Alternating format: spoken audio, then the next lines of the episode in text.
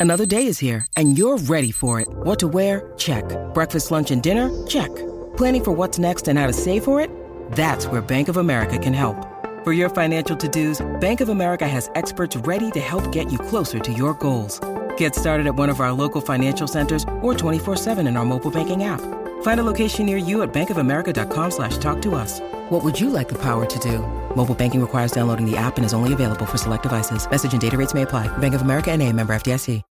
Introducing the new Starbucks Pistachio Cream Cold Brew. Silky pistachio cream cold foam tops our bold, smooth cold brew for a delicious twist on a favorite winter flavor. Make today a good day. Order ahead on the Starbucks app.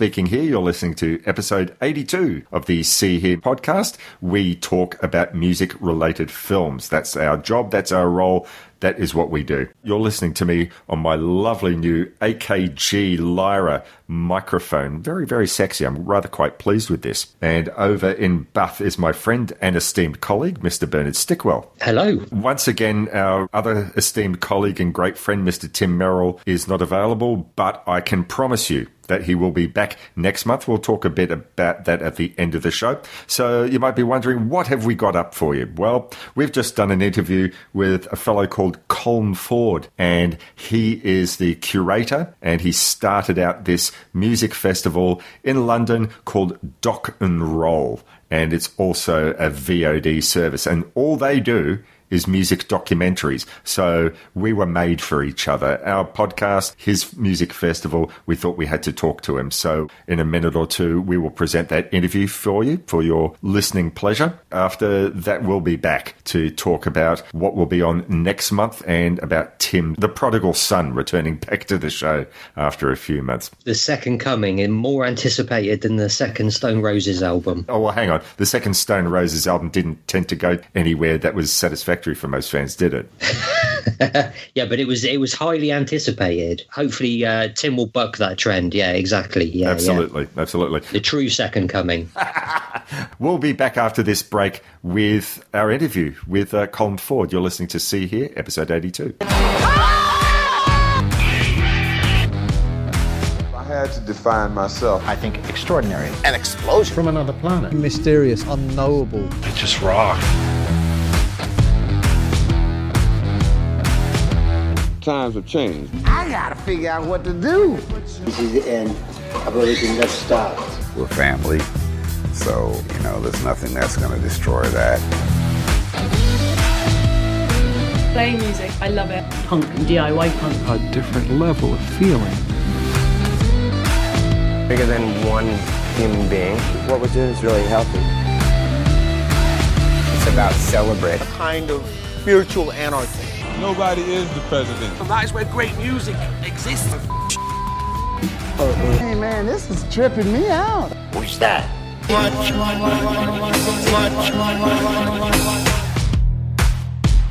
Welcome back to episode 82 of See Here podcast. And Bernie and I have got on the Skypes, I guess, the curator, the originator of a film festival that started in London about seven or eight years ago, I think, called Doc and Roll. Welcome to the show, Colm Ford. Thanks for having me. Thanks for being had. We've had many a director on the show before, but I think this is the first time that we've had someone who's run a festival, a music film festival. I mean, this is right up our alley. We do music related films on this podcast. So um, the fact that you existed meant that we just had to reach out to you. How did you come up with an idea to actually run a music documentary festival? Um, well, it started back in 2013 when I arrived in London from Dublin, where I'm from, and uh, was just looking for change is seen. I've been working in in Dublin as a film archivist, restoration, post production head for like 10 years. So I just jumped ship on that. And I was looking for a similar type of job, but in uh, archive collections, museum collections, and that in London in 2013.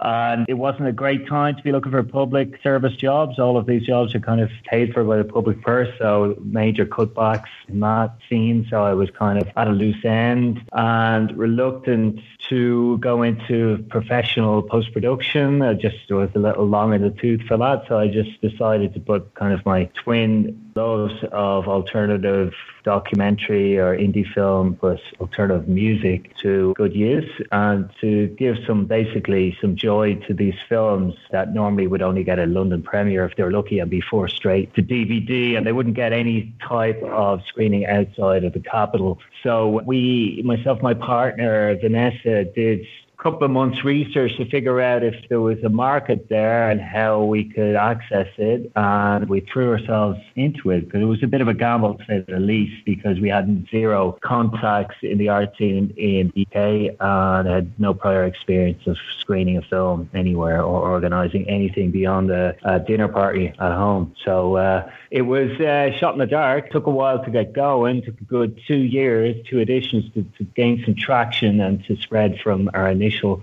one cinema in Hackney to now last year at nine cinemas across London.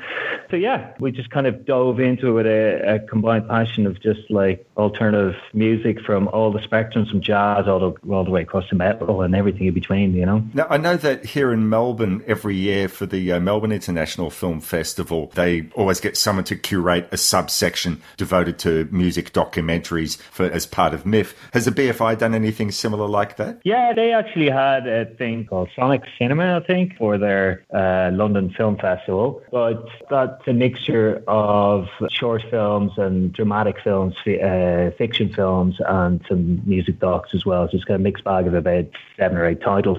And yeah, we were aware of, of them being on the scene, but you know, they're a whole other other sphere to say the least. Having said that, we did start. We opened our third edition of our festival in the BFI South Bank Cinema, so that was a nice little leg up we got from them. We opened with the film on Gregory Porter, their world premiere of uh, film of the jazz singer, and had a great double Q and A, sold out double screen one sold out opening night. So that was great. But the BFIs, yeah, obviously they have their eye on, I think, 200 films over that festival. So, you know, it's only a small part of the overall thing that they do. And weakened a lot of these festivals around us that existed before we started they always had seven to eight films, you know, with premieres, and we've just kind of pulled the carpet from under them on that because of our growing in strength. So Raindance, Sheffield, Glasgow Film Festival, Edinburgh, Cambridge, they've all been hit drastically by us stealing their UK premieres.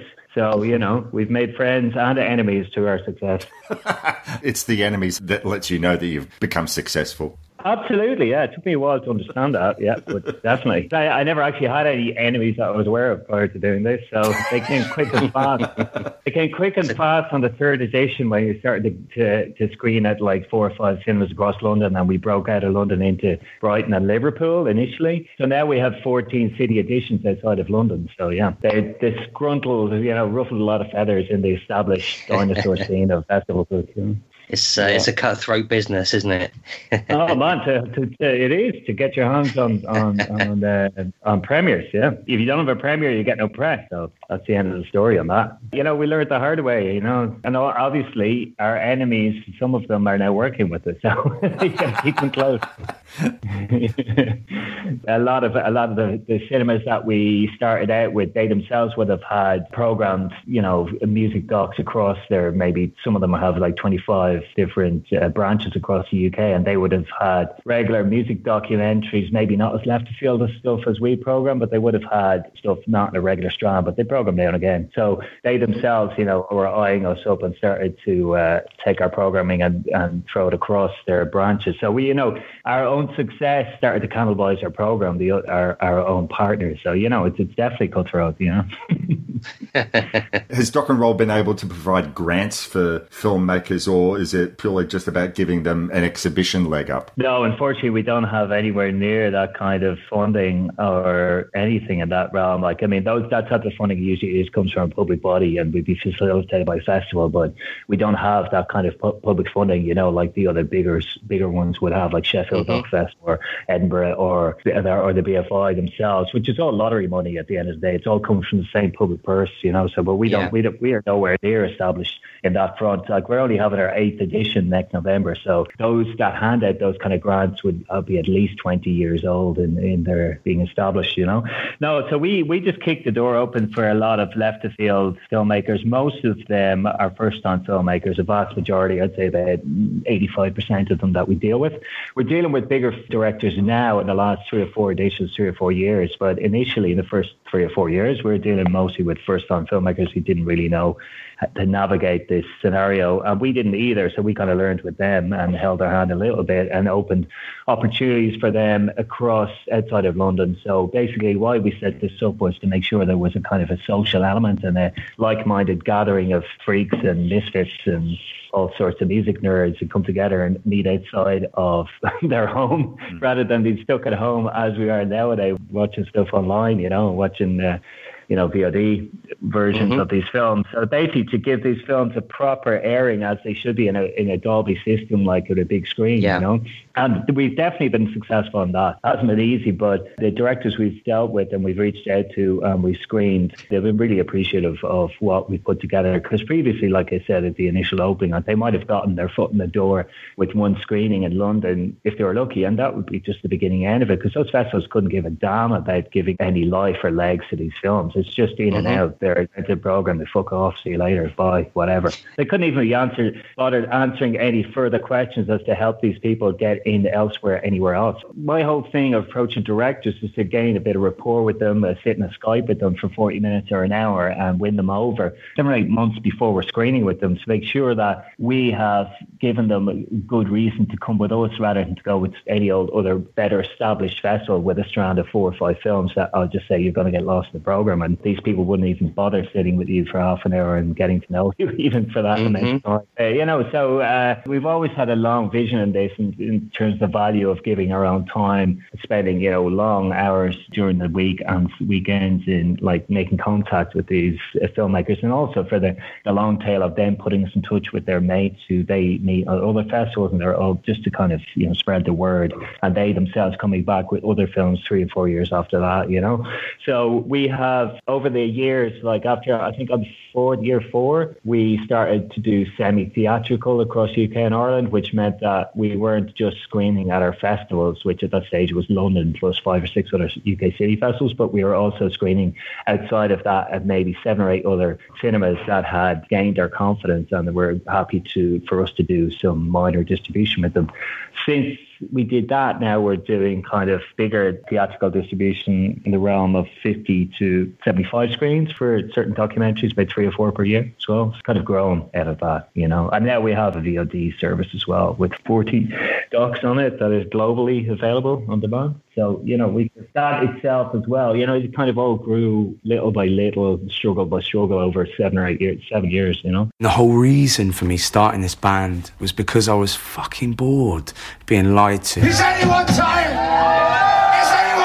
After all these years of rock and roll, all we needed was brutal honesty from an angry looking man in Bristol. As you progressed over the years and as the uh, the name's gotten a little bigger and the festival's gotten a little bigger, have you found more directors and filmmakers have actually been approaching you or do you find that you're still having to really search out and dig and or is it a combination of both still? Yeah, yeah, it's still a combination of both, but you know the ratio has shifted Yeah. ma- massively. Where you know for the first two years we didn't have Film Freeway or any other platform to submit to, and I was just literally most of my work was involved in scouring the internet, Facebook, particularly for these films up and coming. That Facebook pages hitting people up and just doing a lot of research across other festivals to kind of pick and choose bits and pieces of data that other festivals would be showing and to put mm-hmm. them all together. But we launched our Film Freeway page probably on the third edition and, and did okay on that. Got about 60 submissions and features. I was probably like still me 70% of the time looking for these films and 30% input coming into us. And yeah, it's just like a word word of mouth thing. Now we have had we're really strong now with uh, Film Freeway. We had 121 feature submissions last year and 85 the year before, and then 70 odd shorts, 70 and 80 shorts around that. And these days, I'd probably be chasing myself about 20% of the program and 80% coming in at me, which is great. So at least, Wow. you know, Yeah, yeah. so obviously the chasing involves the bigger films now, particularly, you know, and winning those directors and producers over as to why they should screen Yeah. those over others. Know? And that you know keeps it interesting. You know, it's it's great to see it evolving, and it's it's always a challenge still to try and win these producers over. You know, when they they don't see the profile being worthwhile versus what they can get out of another festival. So it's all about that charm and kind of win, like just you know laying it up, uh, going look, you can scream at these guys, but they're gonna. That's the end of your story. You're not going to travel anywhere. We we can offer you like 17, 18, 20 screenings if you come with us. You know, so that's one of the main reasons why the festivals hate us. You know, because they can't do that. They couldn't be bothered doing that. But uh, they won't. They won't try and challenge us on it. They just hate us for it. You know what I mean? Rather than them rolling their sleeves up themselves and going out and doing it. You know? Yeah, yeah. They just they just really hate the fact that we have this niche and it totally undermines their whole program now in that in that section that they were extremely comfortable in because they just can't they can't fight back because they couldn't be bothered in one hand and the heads of those festivals don't see the value in it. So you know, it's a win win win for us, you know. Yeah, and that's their problem, isn't it? If they're not prepared to actually, like you say, roll their sleeves up and do some work, then Absolutely. you know, the, Absolutely. the space completely- was wide open Yeah. for you to step in and do it, wasn't it? So yeah, yeah. no, absolutely, it's their problem. Yeah. But you know, it's just you know, begrudgery in- is, is endless. You know, you'll find it wherever you look. yeah. You know, so that's that kind of it's that kind of silliness that, that keeps us going sometimes as well. You know, you always need you need to have somebody to kick against. You know, you need to have your nemesis. Otherwise, isn't it, you lose the fun aspect of it all. It's too easy. yeah, yeah, yeah, yeah, exactly, exactly. And that's what these people are suffering from because they have never had a challenge. And in Mm-hmm. the vast majority of cases, they're working for somebody else who doesn't give a damn, whereas we're working for ourselves. And obviously, Sure, yeah, we do. yeah. That's their frustration from being trapped in that scenario where they, they really want to put it up against us, but the, those above them don't see the, the purpose or the reason to do so. But, you know, we were quite happy where we are. We always had planned to do some online element, but it's, it's obviously taken a whole other priority now in the last year with the closures. But Sure, yeah. I was we- going to ask you about we- that. Yeah. we set out to maintain and to bring people together with after parties and you know DJ sets and kind of local gigs associated with the theme of the films and all of that. But inevitably, we had a lot of people coming at us going, "Listen, how can I see that film you showed last year or two years ago? I can't find it anywhere." And in most cases, I know that they're available, but the people who are asking me are just haven't bothered looking at probably Google for long enough to find what they're looking for. and they don't know the title and that kind of thing. So we knew it was inevitable that we'd set up some element of online. So it was like, it was a bit of a no brainer to kind of facilitate those people, particularly the, the big fans in the cities that we reach to who can't come to see everything. Because some of our programs in London, particularly, like we'd have 31 or two features every November for our headline festival. So you can only see four, five, six, seven, eight, eight maximum, I'd say, of those films if you're a super fan. So it's like great to be able to set up this channel that it would facilitate people who just, you know, have that enthusiasm but obviously can't see everything in our program, you know.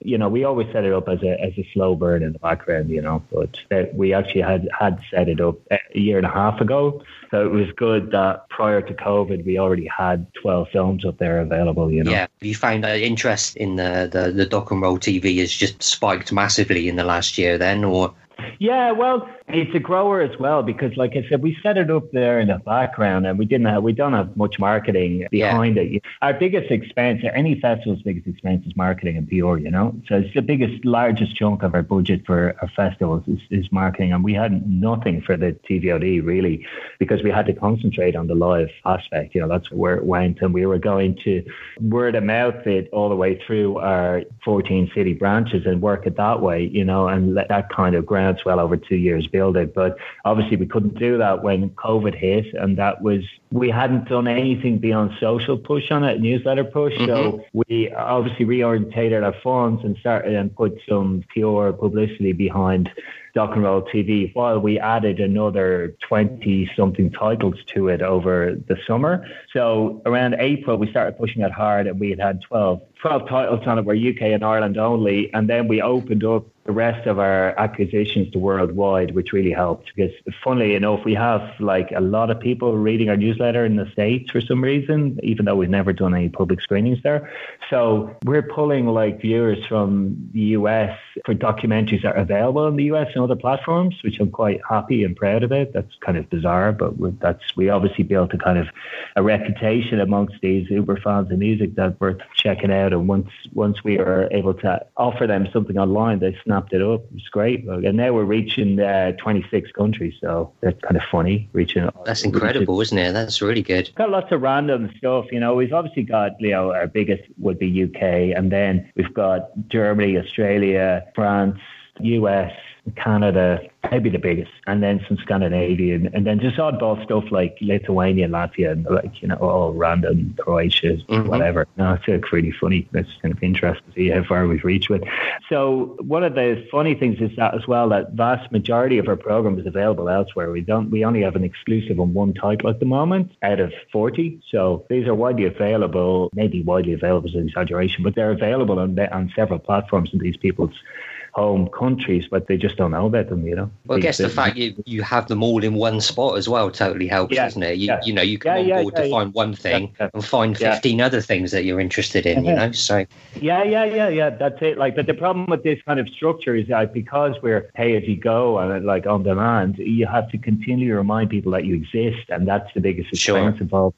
TVOD, you know, tra- what the transactional VOD rather than subscription VOD, because once you have somebody's credit card details, details and a monthly subscription, generally people forget to unsubscribe, even though they're not they're not watching the, the content, which is a, is a constant earner for you. But when you come out from the other side of things, which is pretty cheap to set up, the biggest expense is continually reminding people that you exist or trying to find a newer audience, which costs a lot of money, you know, a lot of expense. So we got some really good coverage in April last year across NME and Time Out London. Uh, we got into the BFI's magazine Sight and Sound, which is a real cool. And that really kind of grew our fan base. And then we got covered by Italian and French publicity as well, which was surprising. That's me, Stefan. I spent my childhood between mixing desk and manure.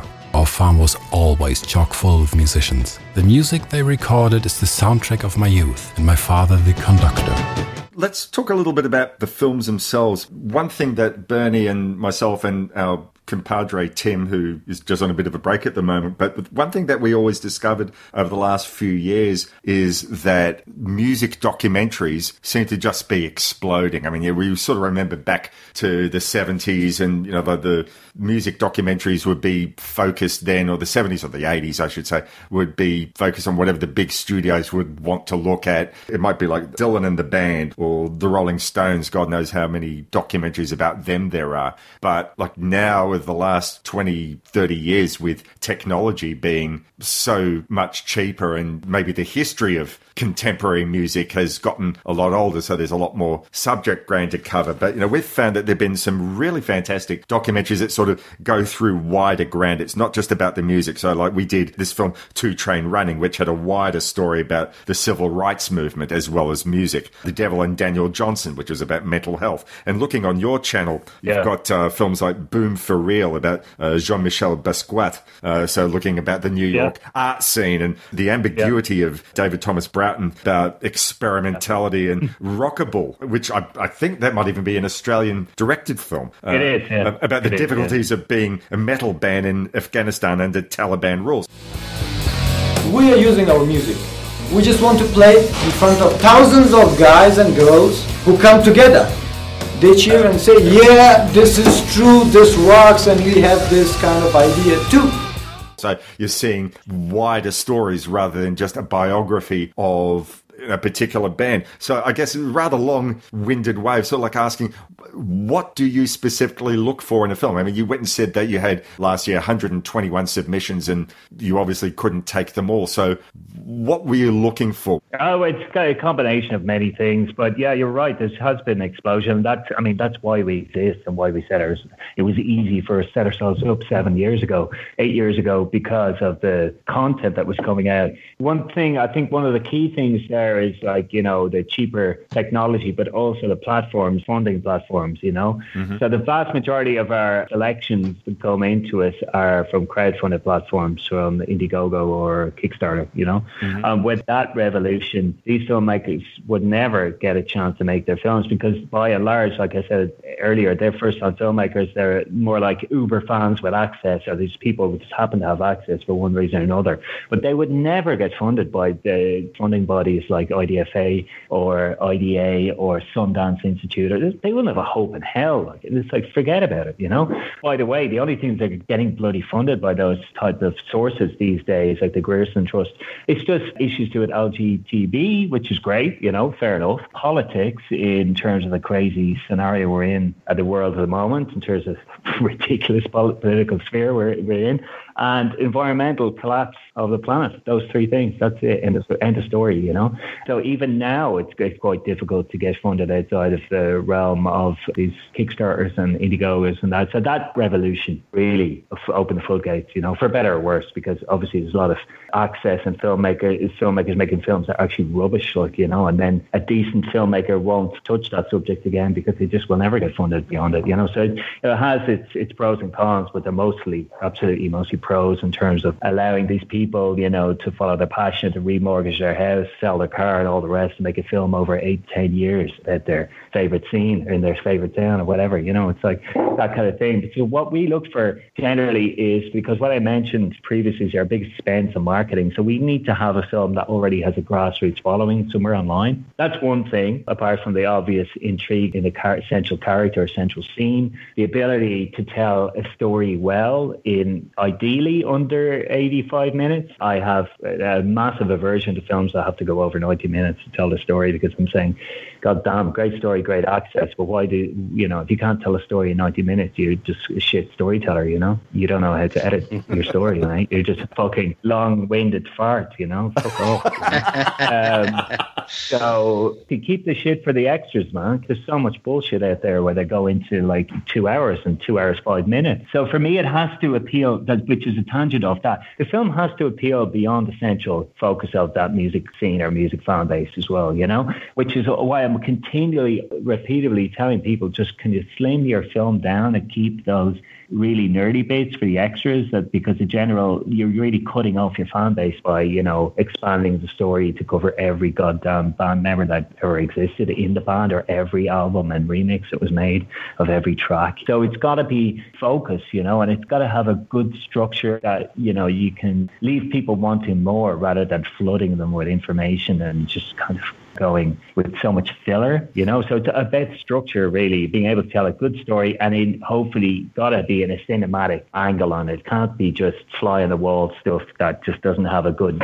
sound mix and doesn't have a potential for it to be really come to life on a big screen or a good sound system, which uh, the ability we have now in the online scene and these hybrid festivals and doing a, a live and online version has opened us up to showing films that we couldn't show before. So we can show those non-cinematic films that just never had the budget to do good sound mix and all the rest. We can we can actually facilitate that stuff now, so which was quite frustrating sometimes four or five years ago when we didn't have that. Where some films are great, but they just didn't have enough finance behind them or enough intelligence in in terms of favors being pulled left, right, and centre to get good sound mixes in for them to justify them to be in a cinema. But we generally we need it. We need some kind of fan base on Facebook or Instagram or Twitter that we can leverage into our own socials and, and boost the awareness of the film beyond that. Like because it's very difficult to start with a film with no awareness anywhere because essentially you just have to pay for that marketing out there and it becomes a self defeating thing. You can't spend like three, four, five hundred per film when you're already making that or less than that on the box office. So it's that it's that kind of thing. You know, it has to be a combination of those things. Intriguing, not too left of field. You know, left of field, but some connection, working with some mainstream artists somewhere along the line in their collaborations or that kind of thing. You know, we can work with films that are really left of field if they have a strong grassroots following on Facebook already, three or four, thousand followers, that kind of thing. I don't know whether you get this sort of feedback, but do you find that you get audiences for some films where the music has no appeal to that audience at all, but they find the story intriguing? So, like for instance, I noted that one of your films is The Allins, One Hell of a Family. Everybody knew where the stone was. They were coming from Canada. You don't want people to come from Canada and piss on shit all over your grave. About G.G. Allin's family. I mean, I think the first film that we ever covered on this podcast was Hated, the G.G. Allin story. His music is not my thing. I hadn't even heard of him before we covered it, and yeah. that's going back like eight years ago or something like that. But I found his story absolutely fascinating. Are you finding that people contacting you and saying, I had no idea who G.G. Allin was, or I have no idea who Jean-Michel Basquiat is, but I find this a really fascinating story. Does story override the fan base of the music? Yeah, no not to the extent that we hoped it would, because we're finding frustratingly more so in the initial years change a little bit as our fan base and our audience has grown in size and breadth. Uh, but yeah, we do get a lot of people coming up to us. In, usually it's directly after the film or maybe on Twitter or Instagram within 24 hours of seeing the film, yeah, they come and go, wow, I, my mate invited me along to this. I, I don't like this music scene at all, but I found that really intriguing. Like, yeah, stuff like Conny Plank, Potential and Noise, like, you know, I mean, it's a film about a producer of mid, mid to late 70s, like Left of Field, Kraftwerk, Neu, and all of that stuff that became more popular with Eurythmics and that kind of thing. But like just kind of oddball stuff that they themselves would not see see on the radar at all, never listened to on the radio or anything. That is an element that I'd hoped would have been stronger in the early days, but it's definitely showing its head now. We discovered to our surprise or to our ignorance that a lot of fans are just they just don't give a damn, you know. They just want to know, want to see the film about their favorite rock artist, and that's the end of the story, you know. And that would probably have been about eighty percent of our audience four or five years ago and very difficult to get them to cross over into other things that we're showing because we were trying to build a brand and a, a, reputation for to take a risk on what we're showing. You don't know anything about it that because of the pedigree of our previous curations that you know be worth taking a gamble on. So that has been taking us longer to achieve than we thought, but thankfully it's taking shape now where we're probably looking at 50-50 on that now in terms of our audience. So 50% of our audience are willing to go with us and, and take gambles on our program. And as our program has become broader as well. Like because initially we started out just showing kind of alternative rock, punk, bit of hip hop and bits and pieces, but we've gone over the seven years right into jazz and extreme metal and all sorts of like you know house, techno, everything electronic and that.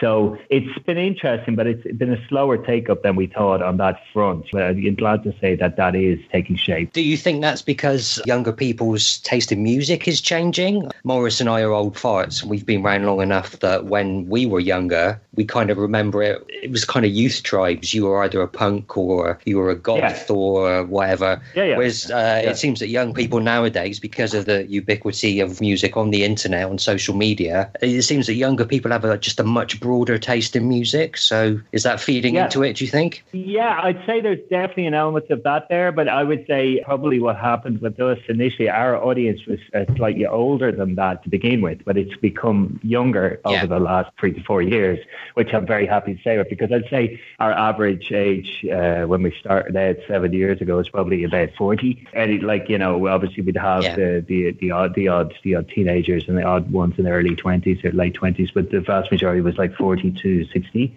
which has a lot to do with like the history of music coming of age around that. Like you know, in terms of the stories like Morris was explaining in terms of the appeal of these films. But yeah, I'd say that definitely has shown its head in the last three years. A younger audience that we're continually trying to reach are hearing about us and are coming and do have a broader taste, like you mentioned. Absolutely. I think they can kind of connect the dots out there now much easier than we Sure, could, you yeah. know? Because, you know, I myself, I'm, I'm like, I'm in my 40s. I would have loved to have had the access that people have now in the last 10 years to all of these uh, genres of music because I was hearing stuff when I was 16 and going, I'm never hearing anything like that again for about four years until I hit that scene in, in Dublin and be able to, to access like interesting you know, Chicago House, that kind of thing. Like I would hear like one Chicago House track, in, like when I was 16 and nothing, and it took me four years to find a venue playing that music. You know, it's like, Yeah, yeah. I, the, the kind of envy I have of, of everything being at their fingertips now. Of course, there's a mountain of noise out there obscuring it as well. But you know how it was. I mean, you spend you, you get very little cash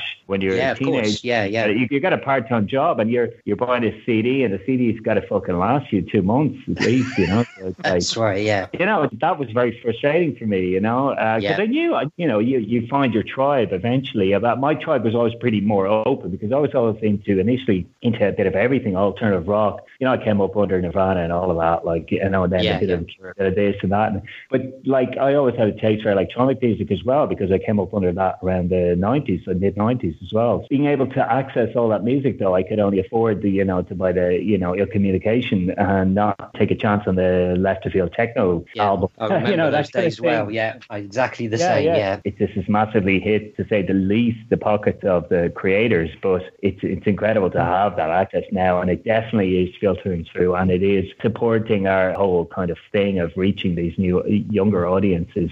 Because actually, one of the key points of BFI funding that we get to do the, the regional tours, so we didn't don't get any funding for London because it's considered to be overfunded and, and spoiled rotten, which is, uh, is is a bit of a, an overstatement in terms of the titles that we screen. But we get funding to tour uh, to the UK cities outside of London, and one of the priorities is reaching younger audiences to backfill. The key audiences for alternative independent cinema now is the typical you know, mid 40s to mid 60s. And there's a crisis there, you know, with the online access of backfilling and reaching the, the 19 to 23 year olds and getting them into Yeah. the cinema while cinema still exists. that was before COVID hit. So, you know, it's that's a critical thing as well. Like, I mean, that's a fundamental drive of, of making sure that there's an audience there for alternative art house cinema in 10, in 15 years' time. To make sure you try and get and grab the 20 year old now, you know, and that's making it, it's making it easier for us for that reason that, like you said, there is access to that music to, to make the connections, connect the dots and see that mm-hmm. a lot of these genres overlap in terms of maybe not on first look, but definitely from the production side of thing. And the producers are working on the albums and their own breadth of taste and influence and how they can make a great album because they have that breadth of influence from other genres. Younger people are seeing those dots, whereas the 50 year olds couldn't be bothered, you know, aren't Yeah, interested, yeah. More, more blinkered, you know. That would be good kind of analysis of our audience where we're, we're looking 50 50 now on that. You mentioned COVID. Do you have any plans post COVID? Let's say 2021. We know there's not going to be any magic formula despite the vaccine rollout. This is going to be with us for a few years. But let's say some things return to some level of normality in 2021 or post 2021. What are the plans cinematically for Doc and Roll? Like, ideally, if everything was available to you. We were on the cusp of a 14 city UK tour in March. We'd already spent our PR funding on the first four cities of that four month tour. That was 95 screenings booked and, and confirmed across 14 cities across four months. That was disastrous for us for that to be cancelled when we'd already spent doing the marketing in the first four cities. Mm. Like, I mean, we're determined to resurrect that and to make sure that we can continue to build on those cities that we'd only recently visited. We have a core base on probably seven cities. And then we were reaching another seven that we'd only started to reach out to, doing little bits and pieces with. But it's key for us to maintain the social structure of what we set up and make sure that these live events continue to happen. And now, obviously, we, will have a tandem of the online thing always now from now on. But we're determined to get back out there. And I don't, don't want to make a big deal of it, but like, you know, cinemas are struggling even when they're open these days for content, you know, because the distributors are holding back their medium to large films. Like, so I think it's critical that even in our smaller way, we can bring content to these more obscure towns and cities with interesting cinemas that are on their knees now, with don't have the content to screen, even when they can find a window within the COVID scenario to, to, to, to, screen again.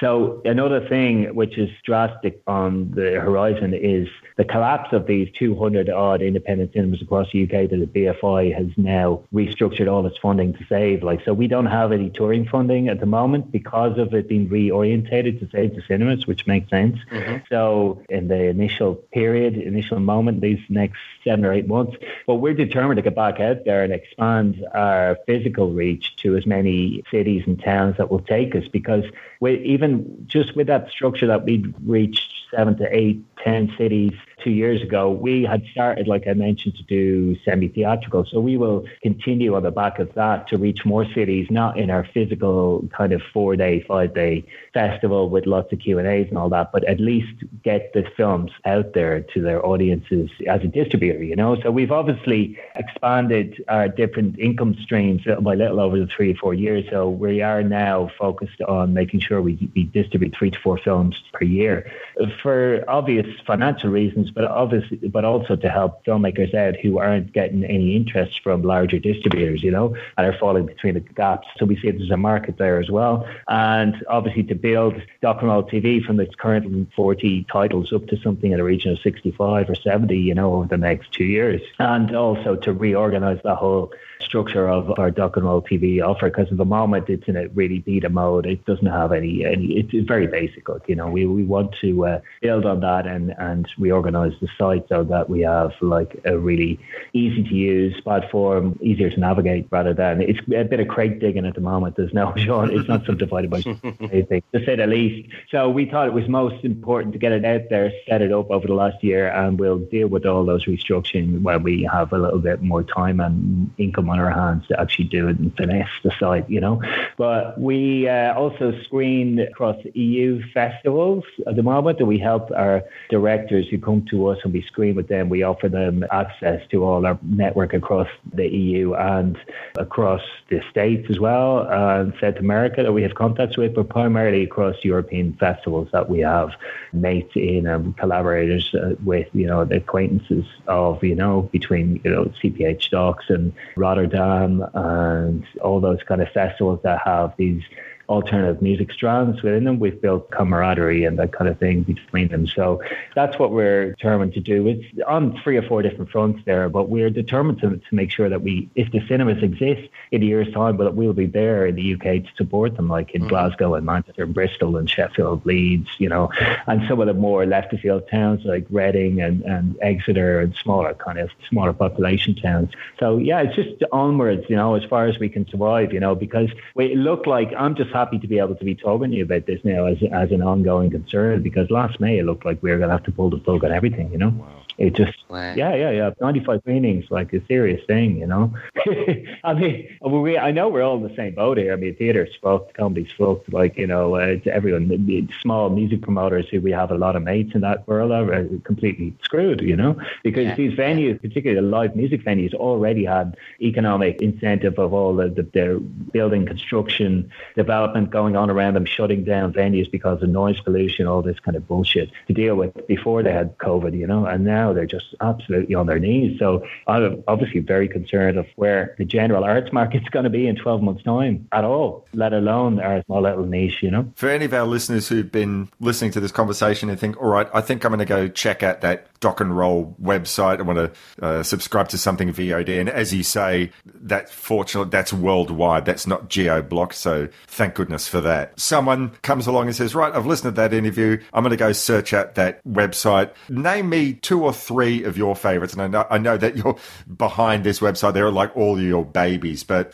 what would be two or three films that have absolutely knocked you? Let's say over the last 12 months, a couple of films that uh, you could recommend. L7 is one of my top five anyway of my favorite music docs. Pretend We're Dead about the the grunge band from like 91, 92, 93. It's a, it's a great story of vitality and determination, resilience from uh, these four women who came up in the shadow of Nirvana and were hanging out mates with all of that grunge scene at the time.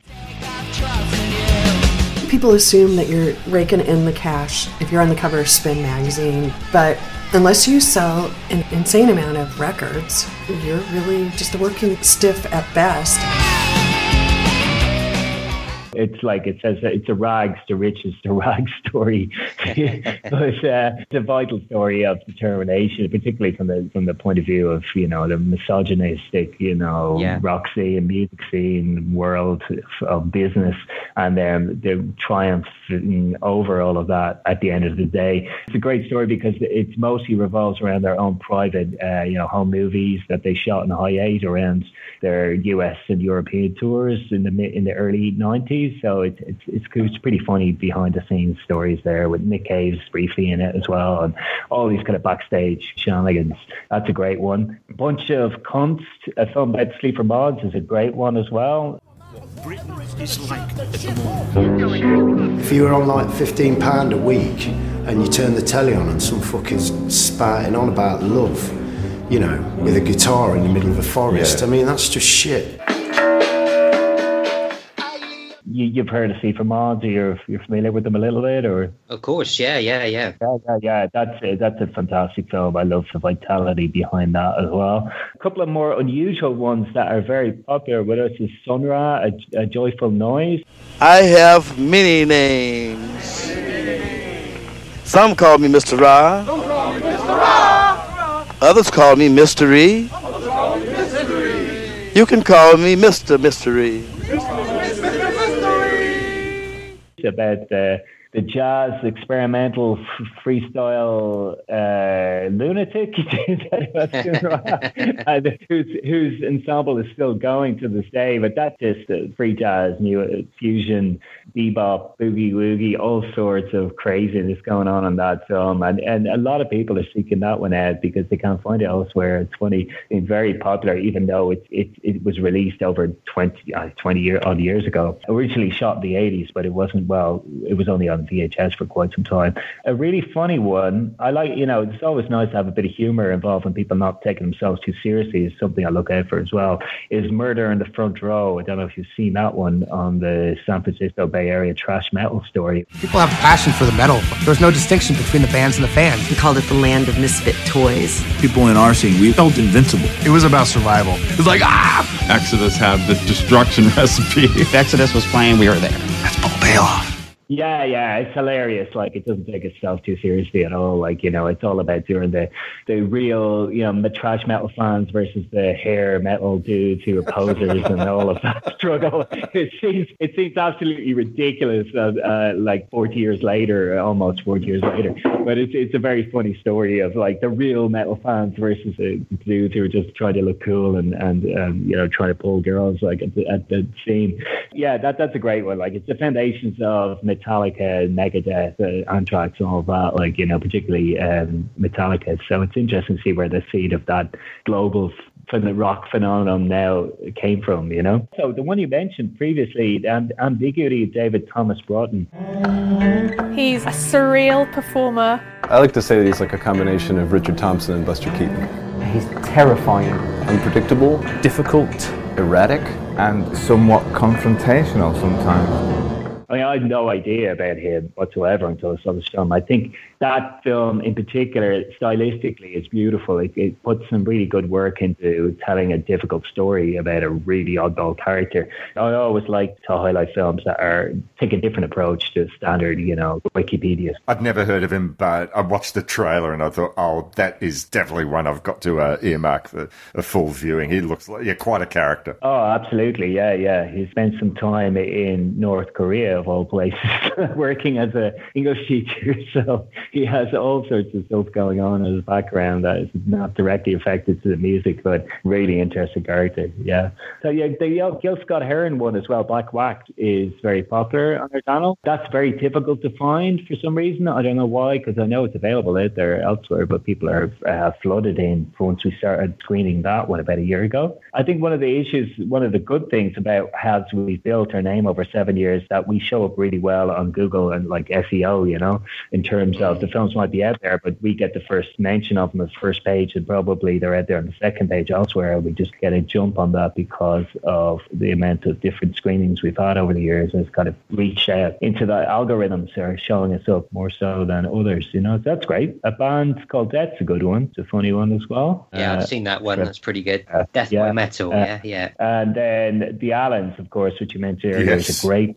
and I, to say the least, like yourself, I'm not into that scene or that music, and I find it almost difficult to call it music because really it's more performance art. You know, it's not Yes. uh, music. A bit of a whole other game, you know, in terms of it, it- the noise element of it. but that's a great one. I mean, the interaction between his brother and G.G.'s brother and their mother, it's, uh, it's just- just hilarious. It's just brilliant. I love that. It's heartwarming, you know, that kind of thing. Another one, actually, which is our only exclusive title, which is well worth checking out, is Manchester Keeps on Dancing, which is 40 year profile of the beginnings of the dance scene, Chicago house entering Manchester, Manchester really foisting that in the late 70s, early 80s onto the scene before London, uh, well, like a good year before London caught on to it, like, and then how that has evolved over the decades, not just from the Haçienda scene itself, but how it's built out from Manchester back into Detroit and back into Chicago and then via Berlin, and how the, those dots are connected around these music cities, how it's still going strong there, in Manchester. You know, it's, it's great. It's got some really good contributors to that story. I'll add one or two to that that aren't available on our site that I'd just like to flag. As one of one of my favourites is the Edwyn Collins one from Orange Juice. Possibilities are endless. Have you seen that one? Oh, From that's a good one. Yes, yeah, I have seen that. Yeah. That's a great one, and that really fits the bill in terms of taking a different approach and not just a Yeah. bunch of talking heads and archive. It's done beautifully in terms of its dramatic recreation.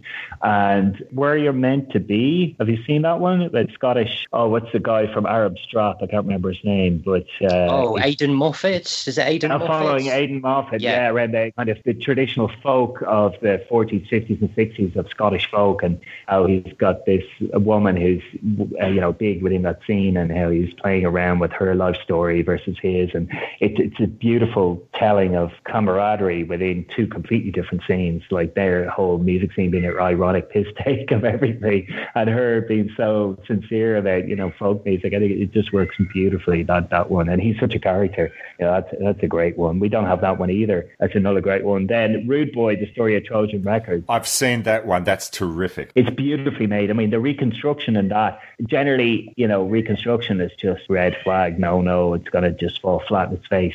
And it usually does. I mean, absolutely. In this case, it's an exception that I've seen. Like, I know myself, I can talk to the director. I understand why it's so successful because they spent over a hundred grand on the recreation itself of those uh, dance scenes. Yeah. So, I mean, that was a big budget. That was a BMG film, like, you know, via Trojan, the own Trojan. But that's a beautiful film, well worth seeking out. And David Crosby coming out of the same stable. David Crosby, Remember My Name, the film we screened as well last year. Rude Boy did really well for us as well. And B- uh, BMG put together a David Crosby film as well, as well worth checking out. It's him reflecting on the last 50 years of his life and what an absolute asshole he was to the vast majority.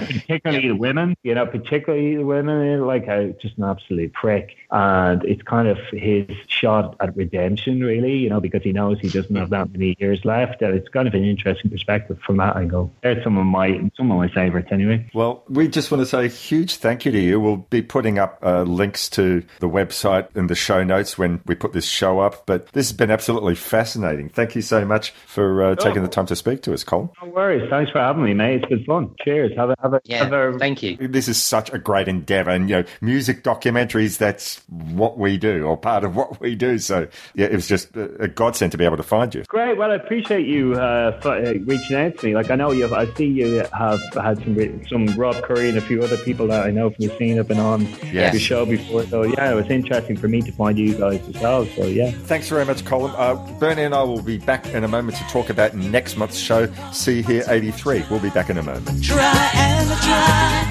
try and try. You succeed at last.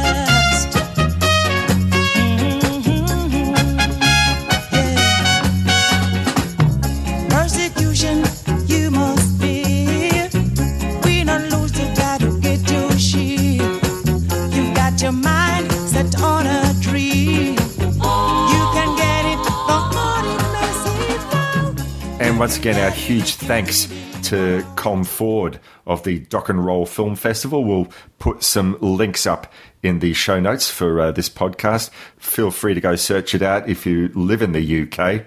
Please keep an eye out for hopefully when the festival does become a thing again after this nasty COVID bug decides to uh, piss off, after we can vaccinate it out into the ether. But in the meantime, they have a lot of fine films on their VOD service, so go check them out. Episode 83 coming to you next month. That'll be March of 2021.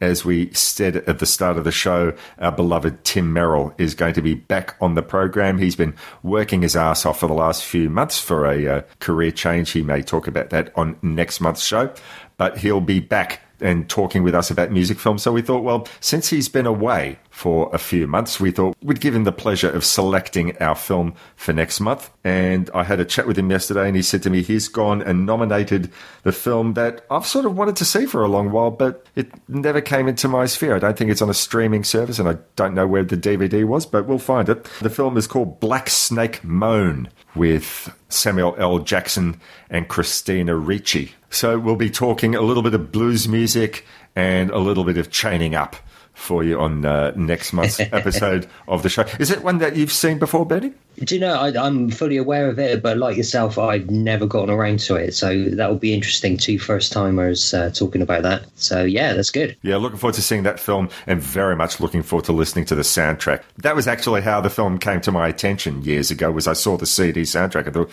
oh, I should buy this and then didn't and still haven't seen the film, but it comes with the Tim stamp of approval. So um, looking forward to talking about that next month. If you wish to join the Facebook group for See Hear, you go to facebook.com forward slash groups forward slash See Hear. We are part of the Pantheon Podcast Network. Our uh, gratitude to them for letting us play in their sandbox.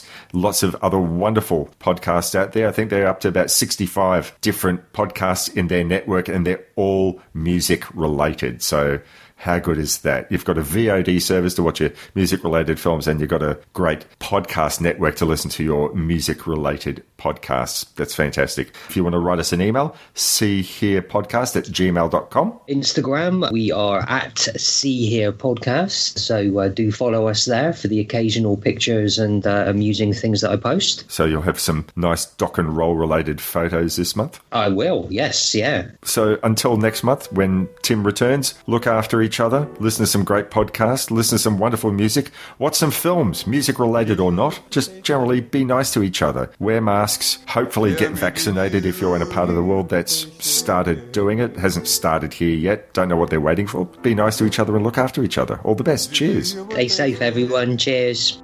They said another brother's dead. They said he's dead, but he can't be buried. They said he's dead, but he can't be buried. Hey, say, come on, come on, come on, come on. This can't be real. It's NFL draft season, and that means it's time to start thinking about fantasy football. FantasyPoints.com features industry leading experts and prognosticators using proprietary hand charted data to help you score more fantasy points. FantasyPoints.com is the place to go for whatever kind of fantasy football you play. Whether you play fantasy football, daily fantasy sports, or do a little bit of everything, Fantasy Points has the meticulously researched content to guide you to victory. And why wait for the fall? Fantasy Points also covers the new spring football league, the UFL. Join the guru, John Hansen, Scott Barrett, Joe Dolan, and other massive names in the fantasy football universe with an exclusive offer. Use code Pantheon for 15% off any fantasy points package, including the all in package, with access to every article, tool, and data nugget that Fantasy Points has to offer. That's fantasypoints.com and code Pantheon for 15% off at Fantasy Points. Fantasypoints.com, code Pantheon. Score more fantasy points.